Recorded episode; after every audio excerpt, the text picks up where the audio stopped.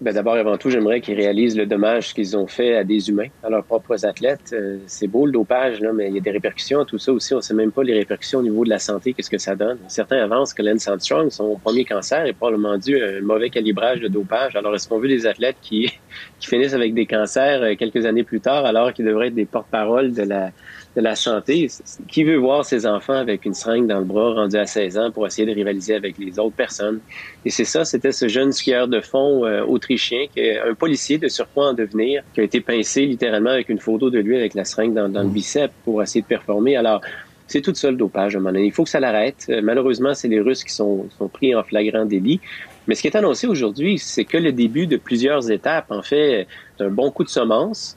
Euh, c'est bon pour les relations publiques de montrer que le comité, l'AMA du, du Power, mais sur ce comité décisionnel, il y a la moitié des membres, c'est des gouverneurs, des membres de gouvernement, mais c'est aussi l'exécutif du comité international olympique. Donc, eux, ça fait longtemps, autrement dit, qu'ils savent que ça va être cette décision.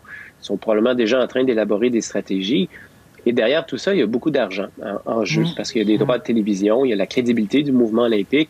C'est quelque chose de bannir, selon la vertu, les athlètes russes qui malheureusement sont d'innocentes victimes d'un système, d'un gouvernement qui, qui, visiblement prend peu soin d'eux. Mais c'est autre chose aussi pour le comité olympique de dire on va faire l'impasse sur 400, 500 millions de droits télévisuels que, que la Russie paye pour la diffusion des jeux. Puis ensuite, ben, selon le, le jugement qui est donné aujourd'hui, c'est quand même assez permissif au niveau des athlètes. Alors, on se retrouver dans une situation un peu comme à Pyeongchang ou à Rio, où les athlètes vont pouvoir représenter le, le, mouvement olympique, euh, les athlètes olympiques de la Russie, peu importe. Mais pour les athlètes, ça ne fait aucune différence. Ça, qui, qui représentent, euh, ils vont juste aller au jeu, ils sont contents. Là. Il y a toute cette question de perception des autres athlètes parce que eux euh, vont participer à ces compétitions. Eux se sont entraînés. La plupart, la majorité sont propres.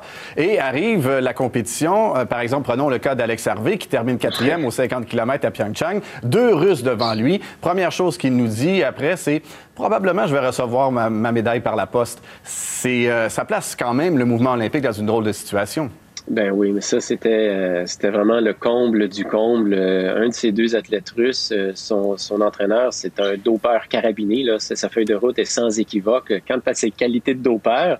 Et lui-même en était simplement à son deuxième 50 km à vie en ski de fond. Puis il fait une médaille olympique. Alors, c'est impossible à réaliser. Dans le monde sportif, c'est quelque chose qui ne se peut pas au cours des dernières années, on n'a vu que ça de la part des Russes, des bravards, envoyer promener littéralement. L'Agence mondiale antidopage s'est fait amener en chaloupe depuis trois ans de manière tellement insolente qu'ils n'avaient pas le choix aujourd'hui d'avoir euh, euh, une décision qui était si drastique parce que sinon, ils auraient vraiment montré que ça servait à rien, tout ça. Alors, il y a beaucoup de répercussions. Moi, je vraiment, je vais croire euh, aux bonnes intentions au début des prochains jeux quand je vais voir qui est là puis qui n'y est pas. Il faut pas oublier non plus, on parle beaucoup des Russes.